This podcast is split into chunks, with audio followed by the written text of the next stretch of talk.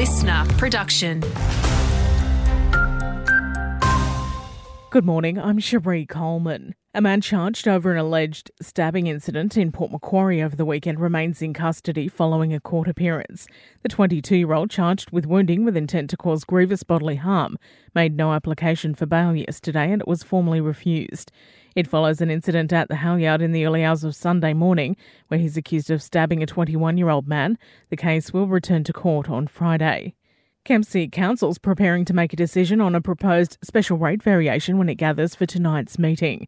Ratepayers had their say yesterday with around 200 gathering at a public forum on the proposal, which could see them slugged with a 42% increase over three years, starting next financial year.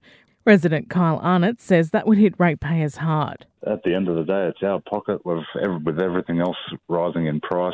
Can we really afford another rate rise, the percentage that they're looking at?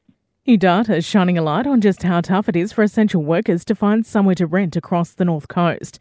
That lack of housing is also seeing some industries struggling to fill their ranks.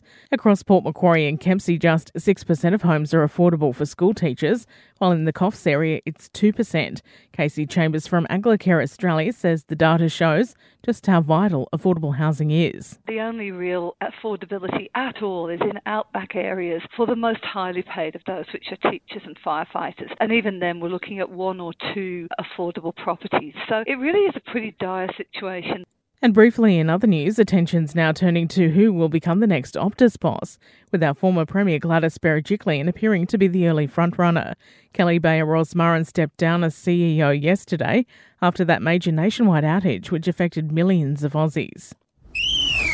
Having a look at sport now, the playing list at Woolgoolga is shaping up well as they prepare for the next season of Group 2 Rugby League with three key players committing to another year.